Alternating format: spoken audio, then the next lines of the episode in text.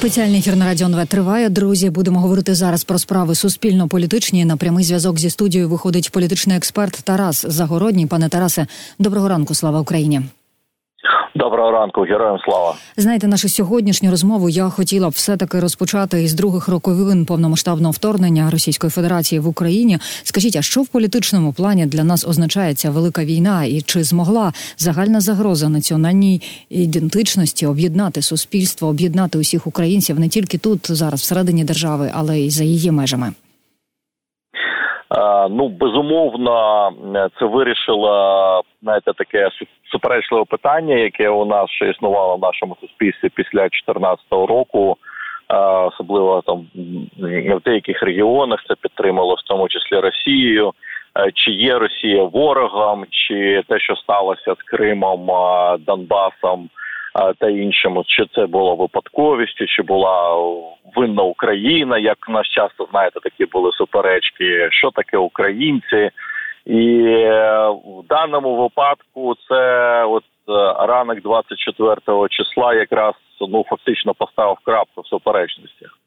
А а подальша війна вона переконала більшість, я упевнений українців в тому, що ну знаєте, як Леонід Кучма ще книжку випустив у 2000 році, коли Україна, Україна не Росія. Не Росія. Так. Да, Україна не Росія. От тепер всі от точно зрозуміли, що е, Україна не Росія, що українці, росіяни абсолютно різні е, люди. Оці суперечки стосовно того, йти в ЄС чи не йти в НАТО, вони припинилися. Це можна бачити вже по соціології. Якщо навіть знаєте, з 2014 року у нас була соціологія, чи потрібна Україна НАТО. Е, там були десь 40, десь 50 до 50%. Тепер ми вже бачимо 70-80%. Зрозуміло, що українці зрозуміло, що вони хочуть бути частиною західної цивілізації. Можна бачити, що питання чи потрібно знаєте, чи повинна бути в Україні там, наприклад, російська мова, в якій обсязі повинна бути українська мова, воно теж вже вирішено фактично на даний час. Ну і ще раз показує, що Україна стала нацією. Нацією правда згуртувалася всі люди всіх регіонів, тому що війна торкнулася всіх регіонів, тому що на відміну від 2014 року. Війна не торкнулася більшості ну, в 2014 році. Війна не торкнулася більшості людей. Там частина от, ну, в рамках АТО було так. Частина суспільства воювала, частина це не відчувала. Це було обмежено в деяких регіонах, ну точніше в двох регіонах, і то в частині двох регіонів. А тепер це ну всі це відчули, і стало зрозуміло, що це як показала подальша позиція Росії, що це війна на винищення, навіть не знаєте, таке. Знаєте, от навіть на відміну від 17-18 року минулого століття, коли ще більшовики ще загравали, наприклад, з українцями, як там Ленін був, він там ну там було питання, що там українці, там українська мова, те, що було після захоплення України більшовиками там українізація проходила і так далі. То зараз зовсім інша ситуація. Зараз зрозуміло, що а, Путін, як і Гітлер, а, хоче вирішити остаточне тільки українське питання. Якщо Гітлер хотів вирішити остаточне єврейське питання, так то тут остаточне вирішення українського питання йдеться про знищення держави, про знищення саме українців, знищення ідентичності, знищення. Знаєте, є такий е, колега Дугіна Халмагоров. От він десь е, минулого року, от він чітко сказав, чому Росія повинна знищити Україну і українців. Сам сама ідея українства, яка полягає не тільки знаєте в культурі, в українській мові і так далі, а сама ідея альтернативності, в тому числі для Росії, вона повинна бути знищена, і а ідея там свободи, гідності і так далі. І тому це зрозуміло, що це вже війна на винищення, і це звичайно сильно змінило українців. Ну і бачимо, як до Києва з'їжджаються поважні гості. Урсула фон дер Ляєн, президентка Єврокомісії, вже прибула до української столиці. Чуємо слова підтримки від неї. Про що для нас ці візити сьогодні? Наскільки вони для нас зараз важливі? Ну знаєте, я думаю, що тут позиція українців полягає в тому, що може менше везити більше зброї. Давайте так? і вирішити це це питання. Я думаю, що теж українці більш прагматичними стали під час цієї війни. Зрозуміли, як світ побудований. Що в цьому світі кожен все ж таки і переслідує і власний інтерес. Знаєте, як говорить така, як я вивів для себе таку формулу, кожен любить тільки себе дружить за гроші або через необхідність. І тому ми повинні розуміти, що нам потрібні ресурси для виграшу в цій війні, самим ставати сильнішими. В першу чергу йдеться про виробництво зброї. І тоді тоді перемога значно швидше буде наставати з тим підсумком, які хочуть е, українці. Сто відсотків. Ну тепер про наш біль, про наші проблеми, які я сподіваюся, все таки будемо ми вирішувати. Президент Зеленський, коментуючи побоювання американців щодо корупції в Україні, заявив в інтерв'ю Fox News, що в Україні все чисто. Зазначив він, що зараз слідують реформам, яким вимагає Європейський Союз. Сказав, що важко впроваджувати нові складові антикорупційної реформи у воєнний час, і заявив, що лідери ЄС підписалися під прозорістю України. Це була цитата президента. Скажіть, а наскільки переконливо прозвучали слова е, Володимира Зеленського, як ви вважаєте, і чи можемо сподіватися, що після таких слів тривогу в наших союзників поменшає? Ну, давайте почнемо з корупції. Е, на жаль, і самі українці і е,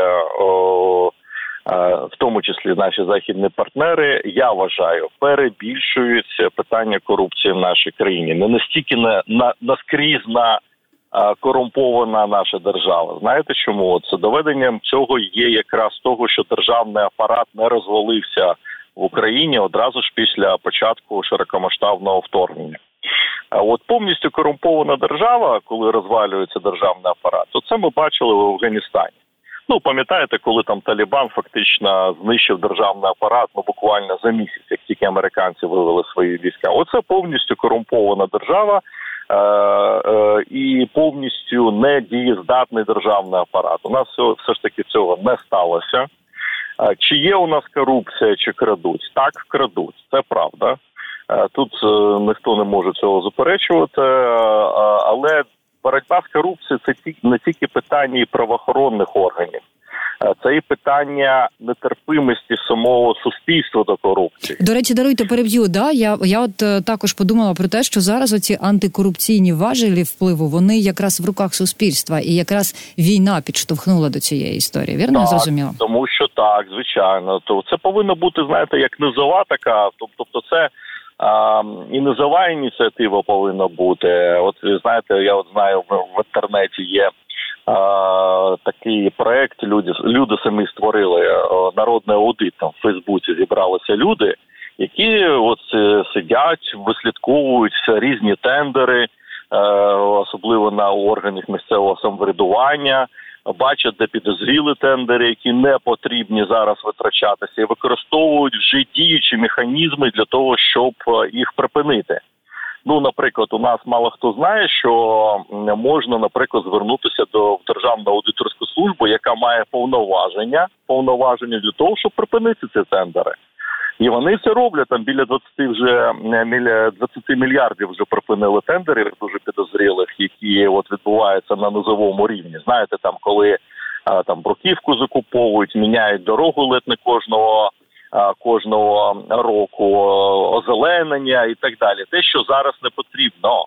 І цей механізм в дійсності існує, тому що ми і суспільство повинно говорити, що не тільки знаєте, а вони всі крадуть. Ми кожен українець, який бачить те, що от може відбуватися, підозріло з них, розуміти, який крок він може зробити для того, щоб припинити. А це можна робити. Це активність повинна бути. Ну пишіть там, знаєте, там часно говорять, ну, у нас не працюють е, державні органи. Да працюють. Е, ми повинні виходити з того, що кожен в принципі чиновник ну він хоче вкрасти. Це ну так знаєте, я, я, я вас запевняю. В західних країнах це теж існує. Тільки питання в тому, що там є правоохоронні органи, які можуть так це припинити. А тут ще й суспільство повинно підключатися, в тому числі. Ну і звичайно, антикорупційна структура, антикорупційна інфраструктура. Сподіваюся, вона запрацює як слід, тому що я поки що я особисто так дуже уважно спостерігаю за ними. У мене дуже багато питань стосовно їхньої роботи, але ми повинні розуміти, що боротьба з корупцією це. Знов таки це дія і всього суспільства і правоохоронних органів. Чому вже таке знаєте ставлення до корупції? Тому що зрозуміло, що вкрадений там е, мільйон, мільярд це не це життя людей це життя людей, які зараз гинуть на фронті. От от що вже входить в наше таке, знаєте, плоть та кров, і це дуже добре в дійсності гарні тенденції, але це повинно бути таке, знаєте масове явище для того, щоб це викорінювати. Угу. І про чиновників, які на жаль звикли красти. Знаєте, готуюся вчора ввечері до ефіру. Бачу заяву президента, про яку ми з вами говорили, що в Україні з корупцією все чисто, і встиг подається інформація про те, що через корупцію затримали посадовця управління Міноборони в 2022-2023 роках. Він купив і переписав на цивільну дружину нерухомість та елітний автопарк на 14 мільйонів гривень. Там конкретне прізвище навіть називається. І я вас хотіла запитати, власне, а що з нами не так? Чому спокуса легких грошей для українських чиновників лишається такою високою навіть за умов війни? Ну давайте так. Люди, люди скрізь однакові. Так, державний апарат ну державний апарат. Ну навіть знаєте, от ми часто от дивимося на західне суспільство, так дивимося, як там от реагують, спіймали когось і так далі. Там за шоколадку, вибачте, пам'ятаю, це була історія. Там щось е, купила не не, не за е, одна з чиновниць купила не, не з, з корпоративної своєї картки, і так далі. Але ми, коли ми дивимося на захід, ми бачимо вже готовий продукт еволюції, який пройшов через століття е, ганяння чиновників, через століття бунтів проти чиновників, в тому числі там теж таке було, тільки там вже система готова. Ми тільки проходимо цю систему. Ми повинні розуміти, що політики. Як на заході, як в інших країнах, вони плюс і чиновники, плюс-мінус однакові. Природа людська, вона однакова. Тільки питання в тому, що зовсім вже інша система, в їхньому державному апараті вже є люди з етикою служінню суспільству, які знають, що вони, якщо вони йдуть в державний апарат, вони цьому присвячують, наприклад, своє життя. Так відповідно, у них створені умови, в тому числі для того, щоб в обмін, наприклад, на сталу кар'єру в державному апараті, тобто тебе там не звільнять, ти знаєте, як часто в приватному секторі у тебе ти завжди повинен боротися, напружуватись для того, щоб пробуватися. От в яка логіка державного апарату, наприклад, західного в тому, що в обмін на сталу кар'єру тобі дають певні пільги, у тебе є спокійна твоя робота, і цьому ти цьому присвячуєш своє життя. І тут тут ми ще повинні пройти цей етап. А стосовно того, що спіймали так добре, що спіймали систему ж характеризує... ще повідомили нам, що спіймали також да, добре. Да, систему да систему ж характеризує не помилка, а реакцію на помилку. Гірше, коли б знаєте, ми не знали. А то знаєте, ми часто теж так, от це сприймаємо. Що ну ось спіймали чиновника, це така ганьба те, що нас про що там про нас подумають, да ми не повинні думати, що про нас подумають. Ми самі собі повинні подобатись і розуміти, що а, якщо людину спіймали, вона отримала строк. Це не є чимось надзвичайним, це нормально, так але це якраз показує, що є дієздатні структури, які спроможні спіймати людину. І чим більше людей таких буде сидіти в тюрмі, чи отримує по заслугах, тим менше ймовірність, що наступний чиновник, який прийде, наприклад, на це ж саме місце, буде чинити так само. Добре, ну тоді повернемося до президента і до його інтерв'ю Fox News. Відповів він на закиди про те, що скасував вибори в країні. Нагадав, що власне ніколи цього не робив. Але за словами Зеленського, під час воєнного стану діє закон, який не дозволяє проводити вибори. Також сказав президент, що з огляду на його нинішню популярність, якби вибори наразі відбувалися, він був би переобраний народом. Так вважає Зеленський. От скажіть, по перше, чому союзники продовжують згадувати про вибори? Їх не задовольняє оце пояснення про можливість е, за законом їх проводити.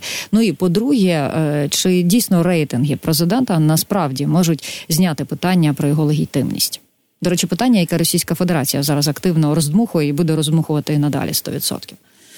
Е, ну, дивіться, у вас питання декілька прозвучало тез, які тут треба розбити з приводу легітимності. Е, у нас в конституції є норма 108 стаття, по-моєму, яка звучить, що якщо новий президент е, стає, ну приходить на посаду, коли відбулися вибори, і точніше старий йде з посади, коли інший був переобраний. І це означає, що в принципі Зеленський може залишатися як президентом, і він буде вважатися легітимним президентом, як би там е, не говорили. Е, і ця норма у нас, до речі, в нашій історії вже використовувалась. Це було 2004 рік. Пам'ятаєте, вибори е, тоді Ющенка був вже третій тур, і Кучма пересидів якраз півроку. А враховуючи те, що в конституції не визначений строк, так коли все ж таки це може відбутися. Ну теоретично Зеленський може і рік е, бути в такому стані, буде вважатися легітимним президентом. Але тут е, повинно звичайно бути тлумачення конституційного суду для того, щоб зняти всі питання, тому що це ну тут питання сталості нашої влади. Стосовно того, чи будуть росіяни це порушувати, слухайте, ну росіяни будуть робити все для дестабілізації нашої держави вони будуть використовувати будь-який спосіб для того, щоб дестабілізувати владу, того, щоб дестабілізувати наше суспільство. Це стосується не тільки України, це стосується Європейського союзу, це стосується Сполучених Штатів Америки, тому що в чому росіяни майстри в проведенні от таких от спеціальних психологічних операцій. Вони тут. Дуже дійсно гарно працюють. Я от дивлюся, що як вони перекручують історію з Польщею, так то вони дуже грамотно працюють, і там є і корисні ідіоти, і є істерика в соціальних мережах. Вони знають тригери, на які можна натиснути, тому що завдання Росії посіяти хаос, хаос в першу чергу в західному суспільстві, де вони можуть зловити в цій каламутній воді відповідну таку рибку для себе. Uh-huh. От це знаєте, як Сурков робив е, цю статтю, писав десь два роки тому. У нього там є термін розпаковка хаосу. От і росіяни будуть робити таку розпаковку хаосу, в тому числі в Україні. Тому Російська пропаганда випадку... працює, працює за великі гроші, і роками все це створювалося для того, щоб зараз це так професійно, не тільки гроші. Вони професійно да, uh вони професійно працюють тут е, беззаперечно. Я от спостерігаю, як вони це все роблять вчаться на помилках, знаходять нові тригери. Знаєте, от це вони ще навіть намагалися десь російською мовою, наприклад, пропаганду вести в Україні, десь приблизно. От вони ще до до вересня 22-го року. А потім зрозуміло, що російська мова не працює вже в Україні якості інструменту пропаганди. А вони перейшли вже на українську мову. Спочатку було поганенько, там Google Translate і так далі. А тепер вони дуже професійно вже працюють. Я бачу по Фейсбуку. До мене теж е, люди приходять коментарі, різні боти. Я вже бачу, як вони професійно відпрацьовують, і а, всі тонкощі вже української мови знають. А ну це, мабуть, є хтось з окупованих територій, скоріш за все, які теми допомагають. Ну я впевнений, що вони самі вже активно вивчають українську мову для того, щоб використовувати саме про проти українців. Ну, хоч українську, а, хоч українську почали так. вчити в цьому хороша да, новина, це звісно. Це, Добре, це ем, ще хотіла встигнути поговорити з вами про перезавантаження БЕБ бюро економічної безпеки. Насправді дуже несподівана для мене е, вчорашня світла новина з Верховної Ради про те, що депутати вчора не ухвалили в першому читанні урядовий законопроект про перезавантаження БЕБ. Слухачам я нашим нагадаю, що саме проти цього документу виступали посли країн е, G7 і український бізнес асоціації документ намагалися протягнути в уряді і, очевидно, в офісі президента. Е, там цікава дуже деталь для ухвалення рішення не вистачило кількох голосів. Набрав проект закону 222 голоси за із 226, які були необхідні для його ухвалення. Скажіть, а, а чому по вашому в раді провалили урядовий законопроект? І про що це для нас е, свідчить? Це неможливість переконати навіть лояльних депутатів чи нардепу побачили реакцію бізнес-спільноти і Великої Сімки, і тепер намагаються зробити вигляд, що ну нічого не сталося. Ну, близькі були все ж таки до успіху. Чотири голоси це досить мало в даному випадку. Хочеться спитати, хто а, ті ну, сміливі люди, які не проголосували, та, і що їм тепер та, за це буде, але ну це інша я я в таких випадках. Я в таких випадках е, хотів все ж таки бачити е, докладний аудит А чому не вдалося? Тому що знаєте, розмову про те, що БЕП вирішить ці питання. Я пам'ятаю, як воно створювалось, як говорили, що це не буде нова податкова поліція, і ті самі люди, які зараз говорять про перезавантаження, в тому числі і так далі. Ми повинні все ж таки зробити аудит, що що взагалі відбувається, так в тому числі разом з міжнародними партнерами, сісти і спокійно дивитися, а не думати, що перетасовка кадрів, е, зміна нових конкурсів до чогось вирішити. Наші чиновники давно вже проковтнули ці конкурси ще так в році, так 15-16, за моїми спостереженнями. Вони все чудово вже знають, як можна там обійти, як це все зробити, і так далі. Тому тут уважніше слід дивитися. Це стосується е, всіх органів, які у нас реформовані тому що нас чомусь думають, що якщо у нас е, реформований орган, він теж буде працювати, як у тебе написано на папері. Ну, БЕП, я пам'ятаю, теж говорили, що воно все змінить. А не змінило. Значить, треба слід дивитися і уважно е, продивитися, а що все ж таки в механізмі не спрацювало, який набір людей там був, які там прийшли, і так далі тому що ми повинні розуміти ну все ж таки перші причини і як воно е, все реально працює. Тому що пам'ятаєте, ми нас говорили: от давайте дамо людям зарплату, вони все будуть працювати, не брати хабарі. Ну дали, наприклад, там от Верховний суд, історія з князем. У нього ж величезна зарплата. Е, у нашому суддівському корпусі, якщо ви не знаєте, більше зарплати ледь в півтора-два рази ніж Польща, наприклад, так але ж бере взяв хабар, взяв хабар. Так там була та справа набу, правда, не зрозуміло вона в якому стані знову знаходиться, тому що там теж говорили, що там 20 суддів, начебто підозрюються. Потім воно кудись зникло. Потім у нас князєва випускають. Тобто, ми повинні суспільства, суспільства теж вимагати конкретних докладних звітів а не знаєте, от ми запустили БЕП, е, теж говорили, що він буде добре. Теж були, я пам'ятаю, заяви G7 і всіх інших, а потім воно виявило, що не так не не працює. Питання: хто несе відповідальність, наприклад, за запуск попереднього БЕП? Угу. Які люди його супроводжували, що вони повинні говорити, чи повинні вони далі брати участь? Пане Тарасе, ну я так розумію, що перезавантаження даруйте знову перебила. Перезавантаження і реформування БАБ вимагає зараз. Вимагають на зараз наші західні партнери. Мені дуже цікаво, що буде далі з цим перезавантаженням, тому що ж в раді зареєстрований і альтернативний законопроект щодо реформування організації його якраз і підтримує бізнес-спільнота і міжнародні партнери України. Чому б за нього депутатам не проголосувати? Голосувати. Зараз урядовий законопроект також доопрацьовуватимуть активно. Цікаво дуже, а до чого доопрацьовуватимуться, скільки часу на це піде. А тут паралельно маємо інформацію, що Україна домовилась про наступний транш з МВФ. Це напевно після того, як провалили голосування за отей урядовий е, проект в Раді. Ну, коротше кажучи, е, історія з багатьма невідомими. Дійсно, е, БЕП дає про себе знати, і будемо уважно стежити за цією історією. Також політичний експерт Тарас Загородній спілкувався друзі друзі, зі мною зараз робимо невелику паузу.